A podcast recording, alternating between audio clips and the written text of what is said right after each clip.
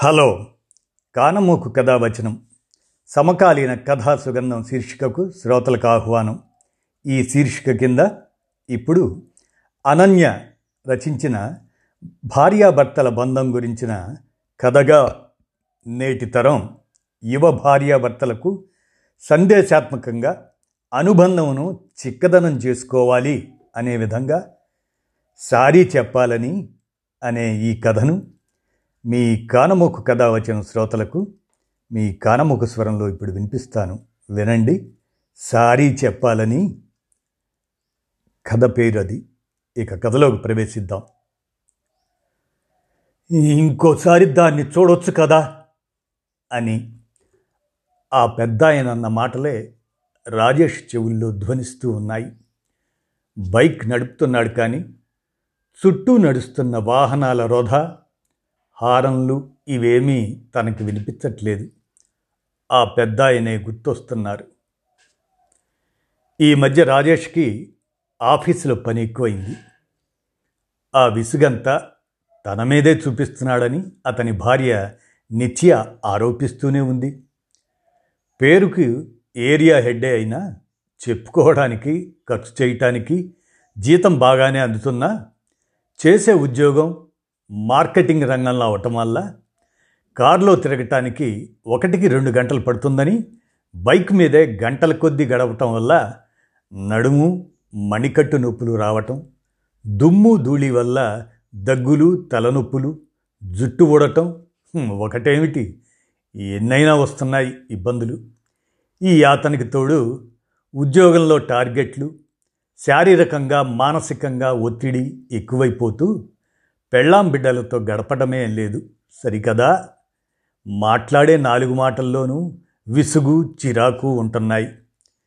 నిత్య చెప్పటమే కాదు తనకి తెలుస్తుంది. కానీ ఎంత వద్దనుకున్నా ఈ కోపం విసుగు ఇంకా ఇంకా ఎక్కువ అవుతున్నాయి ఉదయం అదే జరిగింది. చిన్న విషయానికి ఇంట్లో చిలికి చిలికి గాలివానయ్యింది. తన పై స్థాయి మేనేజరు ఒక అతను ఊళ్ళోకి వస్తున్నానని కబురు పెట్టాడు. అతనికి పిల్లనిచ్చిన మామగారు ఏదో సర్జరీ కోసం ఈ ఊళ్ళో ఆసుపత్రిలో చేరారని ఆయన్ని చూడటానికి వస్తున్నానని రాజేష్ కూడా అక్కడికి వస్తే ప్రాజెక్టు విషయాలు అక్కడే చర్చించవచ్చని చెప్పాడు. అసలే టార్గెట్లు అవ్వటానికి టైం తక్కువ ఉందని టెన్షన్లో ఉంటే అతన్ని గెలవటానికి ఒక రోజంతా వృధా అయిపోతే ఎలా? పైగా ఆ ఆసుపత్రి ఊరికి ఆ చివరనుంది రాను పోను నాలుగు గంటలు పోతాయి. ఇక అక్కడ చర్చలంటే ఇంకో నాలుగైదు గంటలు పట్టేస్తాయి. కానీ ఇప్పుడు రానని అనలేని పరిస్థితి. ఇంకో నెలలో రివ్యూ మీటింగులు ఉంటాయి ఈ బాస్ ఇచ్చే రివ్యూను బట్టే రాజేష్కి జీతం పెరుగుతుంది. ఇలాంటి సమయంలో అతనితో రాలేనని చెప్పడం రిస్కే. దాంతో చేసేదేం లేక వెళ్దామని నిర్ణయించుకున్నాడు రాజేష్. ఉదయమే బయలుదేరతానని నిత్యకు చెప్పాడు. ఉదయం పిల్లవాడిని స్కూల్కి సిద్ధం చేస్తూ ఇడ్లీలు వేసి పెట్టింది. పచ్చళ్ళలో ఉప్పు వేయలేదని కేకలేశాడు. అయ్యో ఇంకా వేయలేదు? అప్పుడే వడ్డించేసుకున్నావా? అంది. అప్పుడే అప్పుడేనా? ఏడింటికి బయలుదేరాలని ముందే చెప్పాను కదా అన్నాడు. చంటిగాడికి స్నానం చేయించడానికి వెళ్ళాను. ఇదిగో వస్తున్నా ఒక్క నిమిషం అంది. చట్నీ అంతా చేసిన దానివి ఉప్పు వేయడానికి ముహూర్తం కుదరలేదా తమరికి? అని విసుక్కున్నాడు. వాడు బాత్రూమ్కి వెళ్ళాడు. అందుకే వెళ్ళాను. వచ్చి వేద్దాం అనుకున్నాను. ఈలోపే నువ్వే వచ్చేసావు అంది. అంటే నేను రావటమే తప్పంటావు. పోనీ మళ్ళీ గదిలోకి వెళ్ళి ఒక అరగంట అద్దం ముందు నుంచొని రానా? అని మళ్ళీ చిరుబురులాడాడు ఇదిగో వచ్చేసా. ఆ ప్లేట్ పక్కకు పెట్టేసేయ్. ఇదిగో ఉప్పు వేసిన చట్నీ ఈ ప్లేట్లో తిను అని ఇంకో ప్లేట్ అందించి అందులోకి ఇడ్లీలను మార్చింది. ఇప్పుడు ఆ పచ్చడి ఏం చేస్తావు? పడేస్తావా? అన్నాడు. పడేయంలే అంది. డబ్బులు ఎక్కువైపోయాయి నీకు. సంపాదించేవాడికి తెలుస్తుంది బాధ అన్నాడు. పడైన మహాప్రభు నీకు టైం అవుతుంది కదా బయలుదేరు అంది. అంటే నోరు మూసుకోమంటున్నావు అంతే కదా? కాదు నిజంగానే టైం అవుతుంది కదా ఇబ్బంది పడతావని. మొగుడితో తప్ప అందరితోనూ సవ్యంగానే మాట్లాడతావు నా కర్మ. ఇప్పుడు నేనేమన్నాను? ఏమనలేదు నాకే ఊసిపోక అరుస్తున్నాను. సరే వాడికి టైం అవుతుంది స్నానం చేయించాలి. నువ్వు తినేశాక ఈ కాఫీ తాగి తలుపు దగ్గరికేసి వెళ్ళిపో. లేస్తానులే. వేస్తానులే మీ ఇంట్లో లాగా వదిలేసి వెళ్ళను. ఏంటి? ఏమన్నావు? ఏం లేదు. అంత ధైర్యమా? లేదు. ఏదో అన్నావు. చెప్పు. నిన్ను చాలా చక్కగా పెంచారని అంటున్నాను. ఇప్పుడు ఆ మాటలు మాట్లాడే టైం ఉందా నీకు? పొద్దున్నే లేచి వాడిని తెమిల్చి నాకు టిఫిన్ దగ్గరుండి పెట్టచ్చు కదా? రోజు అలాగే పెడుతున్నాను కదా. ఈరోజు వాడి స్కూల్ టైంలో నువ్వు బయలుదేరుతున్నావు. రోజు కంటే త్వరగా అవును అది నా తప్పే. చాలా సంతోషం. ఈ కాలంలో పెళ్ళాలకి ఇవన్నీ ఏం తెలుస్తాయి? మౌడు ఎంత కష్టపడి వచ్చినా అనవసరం. ఇప్పుడు మళ్ళీ మొత్తం ఆడవాళ్ళందరినీ ఒక తాటికి కట్టి స్టేట్మెంట్లు ఇస్తున్నావా? ఇక చాలు రాజేష్ నీకు వాడికి కూడా టైం అవుతుంది. నువ్వు మాట్లాడమంటే మాట్లాడతాను వద్దంటే ఆపేస్తాను. అదే కదా నీకు కావాల్సింది? అది కావాలి ఇది కావాలి. అని పోరు పెట్టే పెళ్ళాం దొరికితే బాగుండేది మీకు. అరగట్లేదు కదా? అందుకే ఇంకా లోకువయ్యాను. పెళ్ళైన కొత్తల్లోనే బాగుండేది వస్తూ వస్తూ మల్లెపూలో పానీపూరిలో చెరుకు రసమో ఏదో ఒకటి తెచ్చేవాడివి. ఇప్పుడు ఇంటికి రావడం అంటేనే బాధ అయిపోయింది నీకు. అయినా ఏనాడు ఏమీ అడగకుండా సహకరిస్తుంటే నాకు మిగిలేది ఇది. ఏదో ఒకటి చెయ్యి. పొద్దున్నే ఈ డిస్కషన్ నా వల్ల కాదు. నీ టెన్షన్లన్నీ చూపించడానికి నేనే దొరికాను. నువ్వు కూడా అందరితోనూ బాగానే మాట్లాడతావు. నా విషయానికి వచ్చేసరికి కారాలు మిరియాలు నూరుతావు. పెళ్ళామంటే ముగుళ్ళందరికీ లోకువే. నువ్వు కూడా మగాళ్ళందరినీ ఒక తాటికి కట్టి మాట్లాడుతున్నావు కదా? పానీపూరి కావాలంటే నువ్వు కొనుక్కొని తినొచ్చు. నన్ను ఇలా దెప్పనక్కర్లేదు ఎంతసేపు నీ గురించి నువ్వు ఆలోచిస్తావు? నాకేం చేస్తున్నావు? ఈ కాఫీ కూడా వేడిగా లేదు. చలిలో ఇరవై కిలోమీటర్ల బైక్ మీద వెళ్ళాలి. వేడి కాఫీ తాగే యోగం కూడా లేదు నాకు. ఇంకొక అరగంట నా మీద అరువు. అప్పుడు కాఫీ వేడిగా ఉంటుంది మరి. నాకు కావాల్సింది పానీపూరి కాదు అది తెచ్చిచ్చే నీ ప్రేమ ఆదరణ అది అర్థం చేసుకోవు. ఛీ! చెప్పినా నన్ను అర్థం చేసుకోదు. పైగా నేనే తను నన్ను అర్థం చేసుకోవాలట. బయటికి వెళ్ళే మొగుడిని చిరునవ్వుతో పంపించడం ఎప్పటికొస్తుందో? అయినా నిన్ననేం లాభం? ఎవరి నుంచో వచ్చిన పోలికలు. రాజేష్ అంటే నన్నను మా అమ్మా నాన్నలు అనొద్దని చాలాసార్లు చెప్పాను. నాకు చిరునవ్వు నవ్వాలని ఉంది. ఇలా ఉండటం నాకేం ఇష్టం కాదు. నా మీద పొద్దున్నే ఇలా అరుస్తుంటే ఎలా నవ్వమంటావు? అంది నిత్య కన్నీళ్ళు పెట్టుకుంటూ. మాట్లాడితే ఈ ఏడు పొగటై అంటూ కాఫీ తాగకుండానే విసురుగా బయటకు వెళ్ళి బైక్ స్టార్ట్ చేసి రోడ్డును పడ్డాడు రాజేష్. చెవిలో ఎఫ్ఎంలో పాటలు పెట్టుకుని వింటూ ఇరవై కిలోమీటర్లు నగర వాహన సముద్రాన్ని ఈది వెళ్ళేసరికి కాస్త మూడు మారింది రాజేష్కి. హాస్పిటల్లో రాజేష్ బాస్ సత్యని కలిశాడు. ఐసీయూలో అతని మామగారిని ఒకసారి పలకరించి ఐసీయూ వెయిటింగ్ ఏరియాలో మూలకున్న రెండు కుర్చీలు చూసుకొని కూర్చున్నారు ఇద్దరు. సత్య తన భావమర్దితో నేను కాసేపు ఇక్కడ ఉంటాను కదా ఒకసారి నువ్వు ఇంటికి వెళ్ళిరా అని పంపించాడు. కాసేపు ఆఫీస్ విషయాలు చర్చించుకున్నాక క్యాంటీన్లో బిస్కెట్లు టీ తాగించి మామూలుగా రాజకీయాలు షేర్ మార్కెట్ల కబుర్లు చెప్పుకుంటున్నారు ఇద్దరు.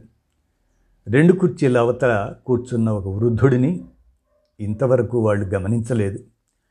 ఆయనే రాజేష్ని పిలిచి బాబు ఇక్కడ ఫోన్ ఛార్జింగ్ పెట్టాను. నా బ్యాగ్ ఇక్కడుంది. ఐసీయూ నుంచి నర్సు నన్ను రమ్మని పిలిచింది. ఒకసారి వెళ్తాను. కొంచెం నా ఫోను బ్యాగు చూస్తారా బాబు? అన్నారు. రాజేష్ వాచి చూసుకుంటూ నేను ఇక్కడ ఇంకో అరగంట మాత్రమే ఉంటానండి. ఈయన కూడా ఇంకా బయలుదేరుతారు అన్నాడు. అబ్బే ఐదు నిమిషాల్లో వచ్చేస్తాను బాబు అన్నారు ఆయన. సరే వెళ్ళండి అన్నాడు రాజేష్. ఆ పెద్ద ఆయన నడిచి వెళ్తుంటే గమనించాడు రాజేష్. చేతి వేళ్ళు సన్నగా ఉణుకుతున్నాయి చిన్నపిల్లల కంటే చిన్నగా బుడిబుడి అడుగులు వేస్తూ నడిచి లిఫ్ట్ వైపుకు వెళ్తున్నారు. ఎనభై ఏళ్ళ పైనే ఉంటుంది వయస్సు ఆయనకు. కాటన్ తెల్ల పంచె మీద లేత నీలం రంగు చొక్కా వేసుకున్నారు. చిన్న సంచి చేతిలో పట్టుకుని నెమ్మదిగా ఆ చిన్న చిన్న అడుగులతో లిఫ్ట్ చేరుకున్నారు. పాపం కదా రాజేష్ పెద్దవాళ్ళకి ఎంత కష్టం? పిల్లల పిల్లలంతా ఏ ఎన్ఆర్ఐలో అయి ఉంటారు? ఐసీయూలో ఉన్నది ఆయన భార్య అయి ఉంటుంది. అన్నాడు సత్య. అయి ఉండొచ్చు అన్నాడు రాజేష్ ఏదో ఆలోచిస్తున్నట్లుగా తల ఊపుతూ. పిల్లలు ఏ అమెరికాకో ఆస్ట్రేలియాకో చదువుకో ఉద్యోగానికో వెళ్తాం అన్నప్పుడు ఆనందంతో అందరికీ మావాడు ఆ దేశంలో ఉన్నాడు. మా అమ్మాయి ఈ దేశంలో కాపురానికి వెళ్ళింది అని చెప్పుకుంటారు. తీరా పిల్లల ఆదరణ తల్లిదండ్రులకు అవసరమయ్యేసరికి వాళ్ళు రారు రాలేరు. ఇక్కడ వీళ్ళు ఒక్కరే ఉండిపోతారు. ఇప్పుడు మా బావమర్దిని చూడు. ఇక్కడ ఉన్నాడు. కనుక తండ్రిని చూసుకుంటున్నాడు. మేము పిలవగానే పలికేలా ఉన్నాము. కాబట్టి మా మామగారికి సర్జరీ అనగానే వచ్చి వాలిపోయాం. హాయిగా ఉన్నారు వాళ్ళు. అని తన అభిప్రాయం తాను కుండ బద్దలు కొట్టినట్టు చెప్పుకుపోయాడు సత్య. అవును అన్నట్లు తల ఊపుతూ వింటున్నాడు రాజేష్. రాజేష్ తల్లిదండ్రులు తమ సొంత ఊళ్ళోనే ఉంటున్నారు. తన అన్నా ఉదయనలతో ఉండటం వల్ల కొంత నిశ్చింతంగానే ఉంటుంది రాజేష్ కూడా. అప్పుడప్పుడు తన ఇంటికి వస్తూ వెళ్తూ ఉంటారు. అత్తమామలకి నిత్య ఒక్కతే కూతురు. ఈ ఊళ్ళోనే పక్క ఏరియాలో ఉంటూ తరచూ రాకపోకలు సాగిస్తూ ఉంటారు వాళ్ళు కూడా. ఈలోగా ఆ పెద్ద ఆయన మళ్ళీ లిఫ్ట్ దిగి అలాగే బుడిబుడి అడుగులు వేసుకుంటూ దగ్గరికి వచ్చారు. ఈసారి మరింత నిశితంగా గమనించాడు రాజేష్ ఆయన్ని. ఆయన చెయ్యే కాదు మెడ కూడా సన్నగా ఉడుకుతున్నట్లుగా ఊగుతుంది. పాపం ఇంత వృద్ధాప్యంలో ఆయనకే ఇలా ఉంటే భార్యను చూసుకోవాల్సి రావటం ఎంత దారుణం అనుకున్నాడు. పెద్ద ఆయన పక్కకి వచ్చి కూర్చుంటూ చాలా థ్యాంక్స్ బాబు ఏదో సంతకం కావాలని పిలిచింది నర్సు అన్నాడు. పర్వాలేదండి. ఎవరున్నారండి ఐసీయూలో? అని అడిగాడు రాజేష్. మా ఇంటి ఆవిడ బాబు. నాలుగేళ్ళుగా నలతగానే ఉంటుంది. రెండు రోజుల కిందట రాత్రి ఉన్నట్టుండి వాంతులు చేసుకుంటే ఇక్కడికి తీసుకొచ్చాం బాబు అన్నారు. ఇప్పుడు బాగానే ఉందా అండి? అన్నాడు రాజేష్. వాంతులు ఆగేలా ఏదో మందు ఆ రాత్రే ఇచ్చారు. ఏవేవో టెస్టులు చేశారు. ఊపిరితిత్తుల్లో ఏదో ఇన్ఫెక్షన్ మొదలై ఇప్పుడు మెదడుకు చేరిందన్నారు. సర్జరీ అవసరమా లేదా అని డాక్టర్లు మాట్లాడుకొని ఇదిగో ఇందాకే సర్జరీ చేసి చూద్దామని నిర్ణయించారు బాబు.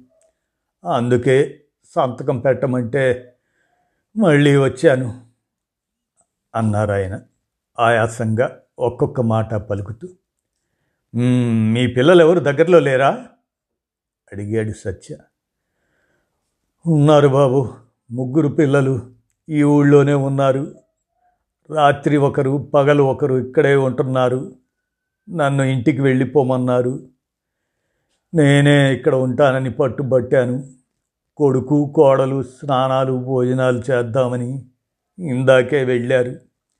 కూతురు అల్లుడు ఇప్పుడు నాకు భోజనం తీసుకువస్తారు. రాత్రి మళ్ళీ చిన్న కొడుకు వస్తాడు అన్నారు. సత్య రాజేష్ ఒకరి ముఖాలు ఒకరు చూసుకున్నారు. మనం అనవసరంగా బోలెడు కథలు అల్లేసుకున్నాం కదా అన్నట్లు కళ్ళతోనే కనీ కనిపించకుండా నవ్వుకున్నారు. నేను ఫుడ్ కార్పొరేషన్లో చేసి రిటైర్ అయ్యాను బాబు. మాకు ఇరవై రెండేళ్ళలోపే పెళ్ళయింది. అది నా మేనకోడలే.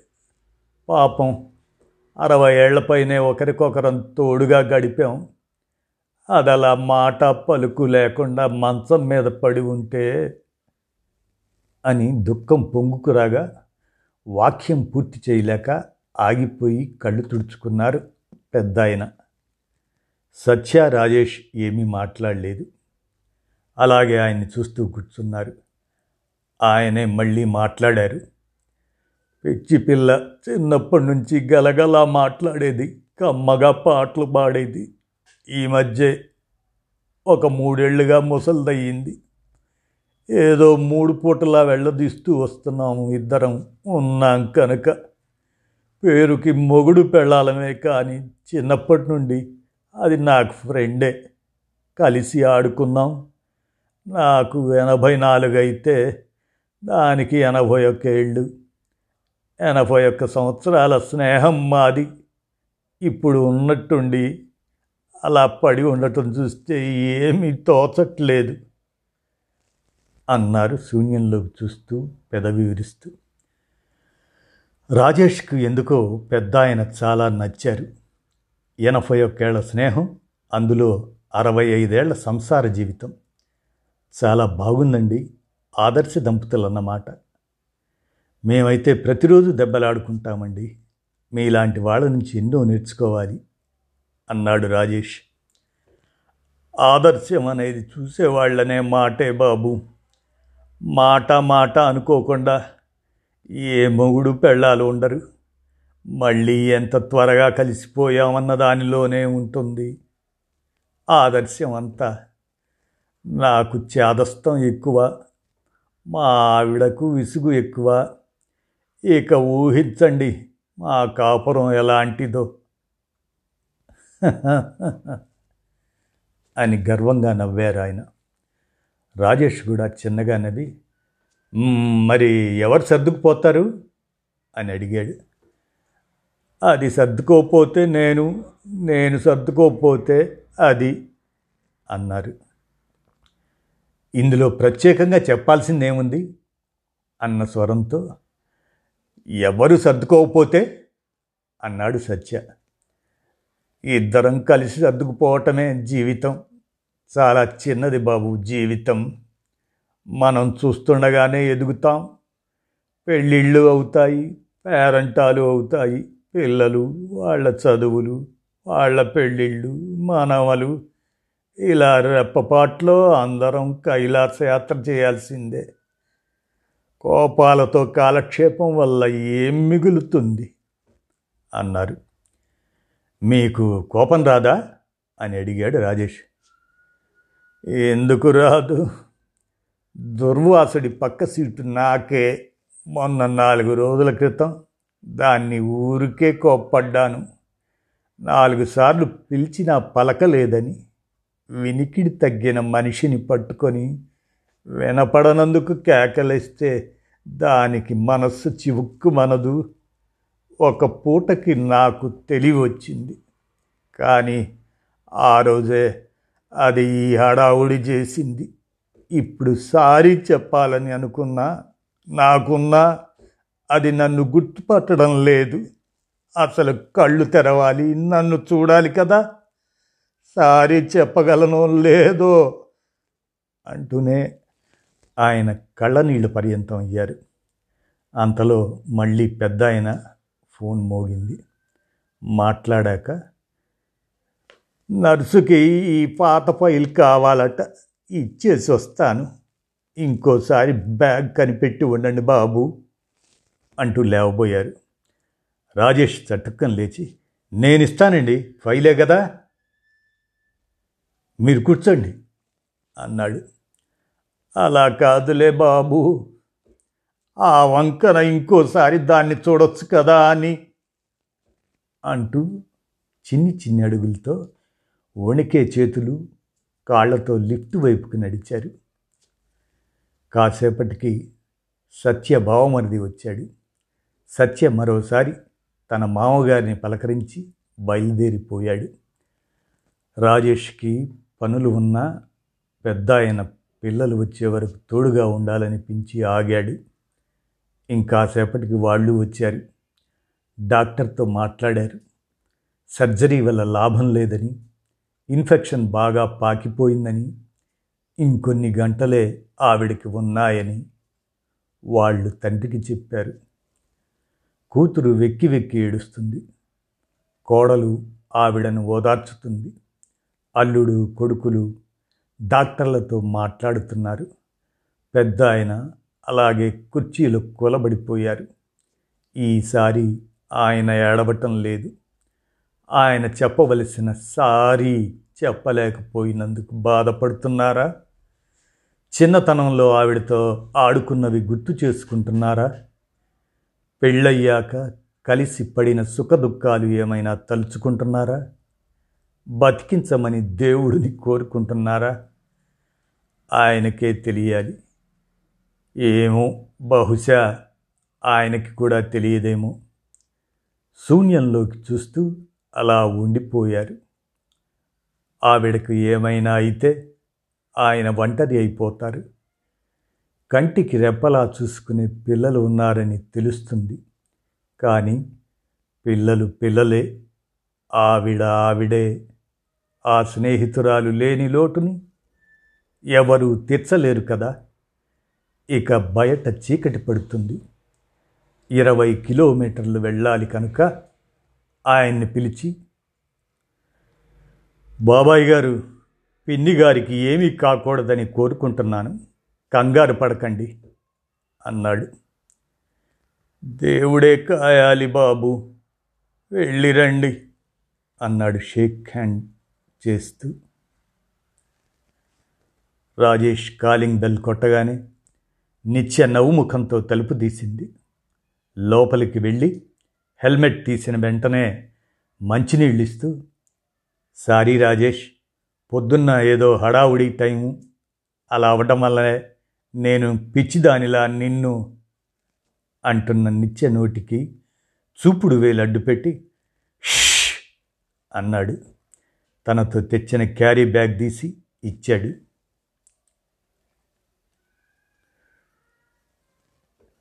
నిత్య తనకిష్టమైన పానీపూరీల వాసనను మనసారా పీల్చి చిరునవ్వు నవ్వింది. తిరిగి చూసేసరికి టేబుల్ మీద పొగలు కక్కుతున్న తాజా కాఫీ కప్పులోంచి నురగను జుర్రుకుంటూ నిత్యకు కన్ను కొట్టాడు రాజేష్. ఇదండి కానమోకు కథావచనంలో సమకాలీన కథా సుగంధం శీర్షిక కింద రచయిత్రి అనన్య రాసినటువంటి ఈ కథ సారీ చెప్పాలని అనేటువంటి ఈ కథను మీ కానమోకు కథ వచ్చిన శ్రోతలకు సమకాలీన కథా సుగంధంలో వినిపించాను. విన్నారు కదా నేటి తరం యువ భార్యాభర్తలకు సందేశాత్మకంగా అనుబంధంను చిక్కదనం చేసుకోవాలి. అనే విధంగా ఈ కథ సారీ చెప్పాలని అనేటువంటిది వినిపించాను. విన్నారుగా? ధన్యవాదాలు.